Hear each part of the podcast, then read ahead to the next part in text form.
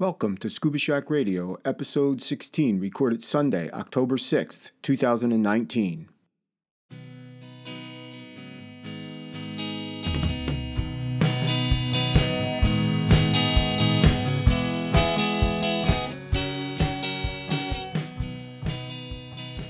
Scuba Shack Radio is a bi weekly podcast in support of our mission to empower individuals with knowledge, ability, and experience to venture underwater in pursuit of their aspirations and to advocate for ocean health and sustainability.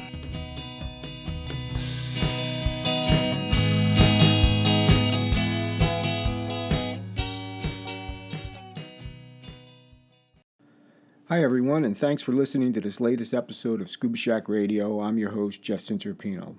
Well, October is here, and it's hard to believe that we're winding down our dive season here in New England.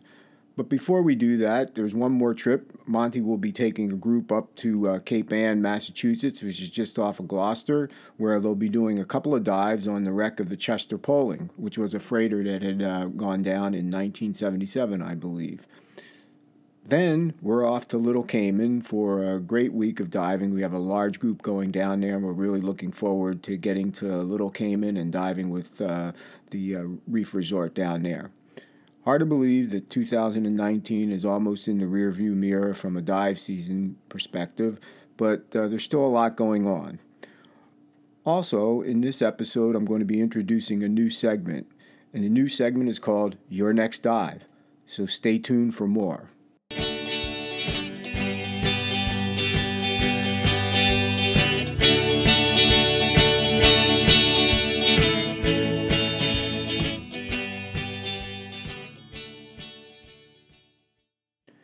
Previous episodes of Scuba Shack Radio, I talked about where we would be going over the next few uh, months, and one of those places was DEMA. And it occurred to me that I might want to talk a little bit about just what is DEMA. DEMA stands for the Dive Equipment and Marketing Association, and oftentimes DEMA is confused with the DEMA show. So I thought I'd talk a little bit first about the association and then the show. So, DEMA is a trade association for the international scuba diving industry, and it has more than 1,400 member businesses. Now, Scuba Shack is one of the, the DEMA member businesses. DEMA has a mission, and that mission is to bring all businesses together to grow the diving industry worldwide. And if you go out and you look on their website, DEMA.org, you can find out a little bit more about DEMA their strategic goals, of which they have four, their strategic objectives, of which they have five, and then their tactical goals. And there's uh, nine tactical goals that they put out there. First, I'm going to talk a little bit about some of those tactical goals, just so you can see uh, how DEMA operates. One of those goals is to engage in activities which promote the health of aquatic resources while protecting diving access to those resources. Second one is provide retail operational data. So you can go out there if you're a member and get a lot of information about the dive industry. Another tactical goal is to dedicate resources to preventing potential legislation which could adversely affect the industry. And if you read their annual report, you can see a lot of the different activities that they're doing there in support of the scuba dive industry. In the area of research, which is another tactical goal, uh, they define the diver's universe, the rates of diver erosion, the number of entry level certifications, and try to get information from uh, global data. Now, uh, one of their other um, tactical goals is to produce an annual trade event for the industry which serves the needs of its stakeholders and produces a successful financial outcome for the association. That's the DEMA show. And it's used interchangeably. DEMA, DEMA show uh, are used interchangeably. Now, the first DEMA show was held in 1977, believe it or not, and it was the Sheraton Four Ambassador Hotel in Miami Beach. And since that time, the show's been uh, done in New Orleans, Las Vegas, San Antonio, Orlando, Houston, and Anaheim. Right now, the show looks like for the next few years it's going to rotate between uh, Orlando, Las Vegas, and New Orleans. The um, January, it was usually held in, in the January timeframe from when it started up until about 2001, and then it moved for a few years into the October timeframe. And since then, uh, since 2010, it's been held in November. Now, some of the statistics about the show um, in 2013, since 2013, there have been over 9,000 attendees uh, come to the event. And of those, about 6,000 of them uh, were registered, uh, verified, or registered buyers. Uh, and in addition to that, a lot of dive industry professionals also attend the show. There's over 600 exhibiting, exhibitors at the show, and they have about 1,300 10 by 10 booths. Now, this year, the show will be held in Orlando and it will run from November 13th to the 16th. There's estimated to be 275 plus educational sessions. They'll have a new product showcase, uh, new exhibitors. Uh, you get a chance to meet with all your dealers, get to talk to dive operators. Uh, you, we get to meet with our vendors face to face and then there's also the things that you'll hear out there. We get to look at all the DEMA specials. And by looking at the DEMA specials, that helps us uh, round out our planning for 2020. A little more information about DEMA, the Dive Equipment Marketing Association, and the DEMA Show.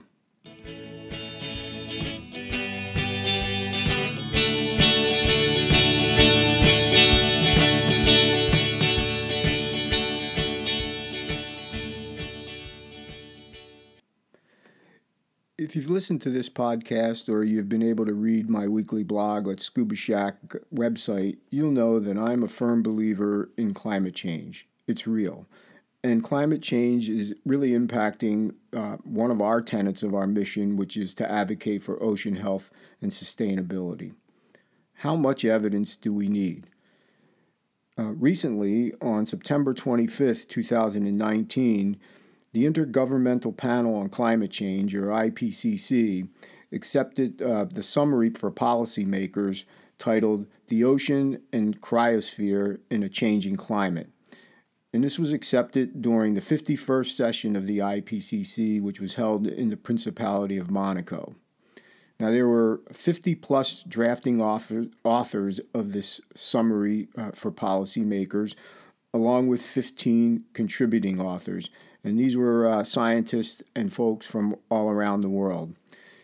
You can download the whole report on the IPCC website, and it's it's about a thou- well over a thousand pages when you see everything in there and all the evidence that uh, that's supporting their um, their summary.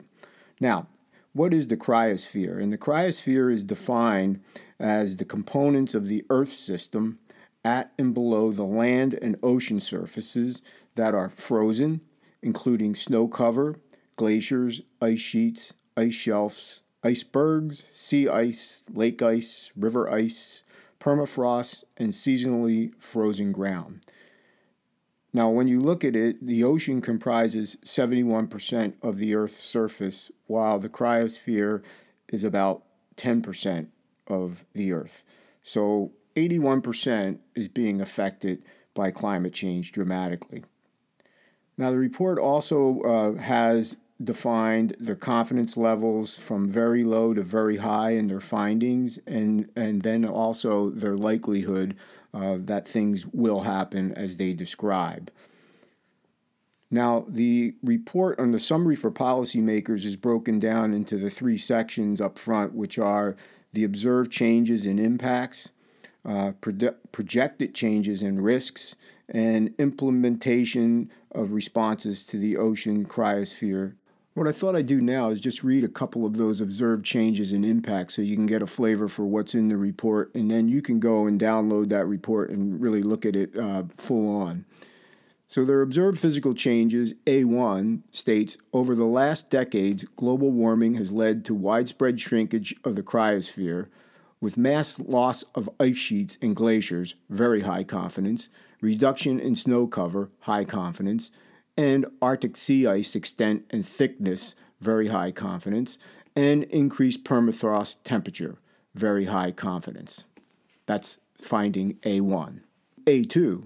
It is virtually certain that global oceans have warmed unabated since 1970 and has taken up more than 90% of the excess heat in the climate system. High confidence.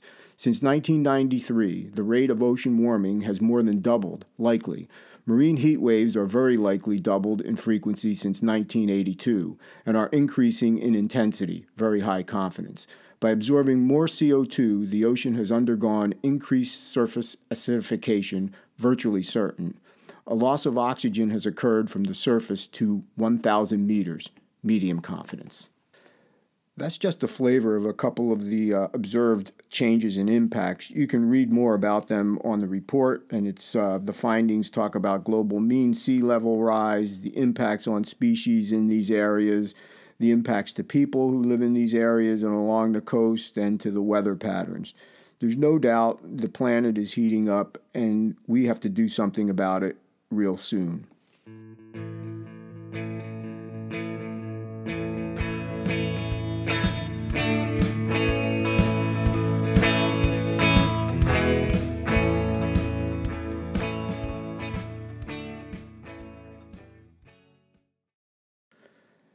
I originally thought about starting another podcast, and I was going to call it Your Next Dive. Well, the time to do another podcast is certainly a challenge for me. Things are very busy, and there's not a lot of uh, spare time. And running a podcast is really a commitment and takes a little bit of time to produce. So, what I thought I'd do is include Your Next Dive as a recurring segment on Scuba Shack Radio. And the idea here is that I would feature dive locations, either that our staff have picked or that we've experienced, or potentially um, locations and that our listeners have uh, gotten to us. And what we'll talk about are the dive operators that folks like, some of the dive sites at these uh, locations, uh, conditions, uh, and maybe things to do when you're not diving. So, first up on your next dive is Maui for many years, Donna, Matt, and I traveled out to Maui for our two week vacation. And when we were out there, we stayed on Ka'anapali Beach, which is in West Maui. And Ka'anapali Beach is about 25 or so miles from Kahului, which is the main city in Maui, and it's in the central part of the island. From Ka'anapali Beach, our favorite dive operator is Lahaina Divers. And we first started diving with Lahaina divers in 2005. And our last dives with Lahaina divers was in 2017. So we have about 12 years or so of diving with Lahaina divers. Now, they've been around since 1978, so they're a very reputable uh, dive shop. One of the big things I like about uh, Lahaina divers are their dive boats they run two 46 foot Newton dive boats. And Newton dive boats are my favorite, especially the 46 foot boats. There's plenty of room on them, they're powerful, they ride nice, and they're easy to get on and off of. And they have two boats the Dominion and the Dauntless. Another thing about Lahaina divers is their check in time is at 7 a.m., so you're not getting up real early in the morning to try and get to a dive boat. Now, you check in at the dive shop uh, which is only a short walk to Lahaina Harbor where their boats are, are docked. Um, you will uh, give your dive gear to them and they will bring it down to the boat and make sure it gets on the right boat for you. Again, very short walk down to the, the boats. From Lahaina Harbor, uh, they do a lot of runs out to Lanai. Lanai is another one of the Hawaiian islands, and it's about seven miles uh, from um, Lahaina Harbor, and it takes about 45 minutes or so to get to. Uh, the dive sites out there, not to be missed, are First and Second Cathedral, which are lava domes that have gone underwater and have opened up. They're little like caverns that you can go in. Very impressive. Each one is a little bit different, and you have to experience it. There's also a nice uh, long swim through of a lava tube at Menpachi Cave, and then there's also dive sites like Sergeant Major and a few others. One of my favorite sites out there on off Lanai is Monolith, which is a large pinnacle that sits out. It's a little bit deeper, but you can really get a great dive, start at the bottom of the pinnacle and spiral your way up. Lahaina Divers also runs boats out to uh, Molokini, which is a crater uh, that has collapsed out there, a little uh, volcano crater that's collapsed. You can do, dive the inside of the crater. They do a lot of snorkeling out there as well. You'll see a lot of snorkel boats. And then you can also do the back wall, which is a great drift dive. Can get a little rough going out there, especially in the wintertime, but with the bigger uh, 46 foot newtons, it makes the ride uh, reasonable. An- another island that they visit is Molokai, and that's a little bit to the west as you go out from Lahaina Harbor. Uh, again, about a 45 to 50 minute boat ride, maybe a little bit more, uh, if the weather's a, a little rougher. And they go out there mainly to look for hammerhead sharks we weren't fortunate enough when we dove it. We've been out there three or four times to see the hammerheads, but there's a lot of uh, fish life. Things just look a little bit bigger out there because the dive sites haven't been been dove as much as some of the other ones. Another dive that they do is the Carthaginian, which is the wreck of a replica whaling ship that was sat in Lahaina Harbor for many years and was finally taken by the Atlantis Submarine Company, and it sunk off of Olowalu in about 90 feet of water. So uh, you go on that wreck, and as you're on the wreck, the submarine comes around, so you can look at the people inside the submarine. The wreck's deteriorated over the years, but when we first dove, it was very, very impressive. Uh, but again, at 90 feet, it's a great wreck. Finally, one of the sites that they also take you to is a place called Mala Wharf. And Mala Wharf is just off of Lahaina, and it was a uh, a wharf that was built for commercial ships uh, many years ago, and when they built it, they used seawater to build the, use the concrete. Well, that weakened the concrete. Ships came in and uh, demolished the pier, and now it's a pile of rubble that sits in about 20 or 25 feet of water. And on that, you can see a lot of stuff. We've had a lot of uh, frogfish encounters while on there, a lot of turtles, as well as uh, nurse sharks swimming around uh, Mala Wharf. If you're thinking about shore diving, the, the best shore dive I think that I've had on Maui is at a place called Black Rock, which is also on Kaanapali Beach. It's at the Sheraton Hotel, and you can get there and do a great night dive as well from uh, uh, Black Rock. Now, in the winter, when we gone in February or January, February timeframe, the water temperatures are between 75 and 77. So, uh, five mil wetsuit for me is the best. I think uh, Dawn has also worn her seven mil and uh, also a hood out there. So stay warm. It's not your your tropical uh, adventure like you get down in the Caribbean. Now, if you're down in Kihei uh, area, which is in South Maui, we've dove with Ed Robinson. They do it a little bit different. You have to get up pretty early in the morning to dive with them. Their boats come in and out of the water every day.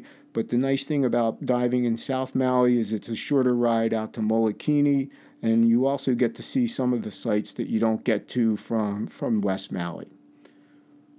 So that's the first installment of uh, Your Next Dive. Hope to hear from you about your cool places that you like to dive, and we'll feature them here on an upcoming um, segment of Scuba Shack Radio Your Next Dive.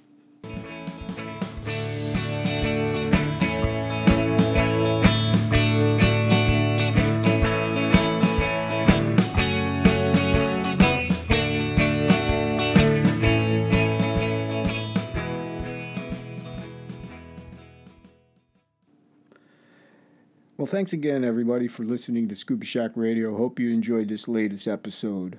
I'll be back again in a couple of weeks with another edition of Scuba Shack Radio uh, just before we head off for Little Cayman. Can't wait for that. Bye.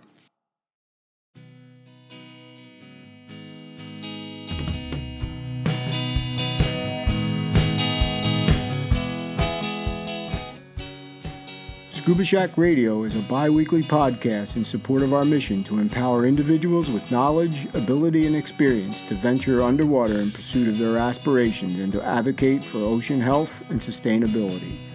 Talk to you next time.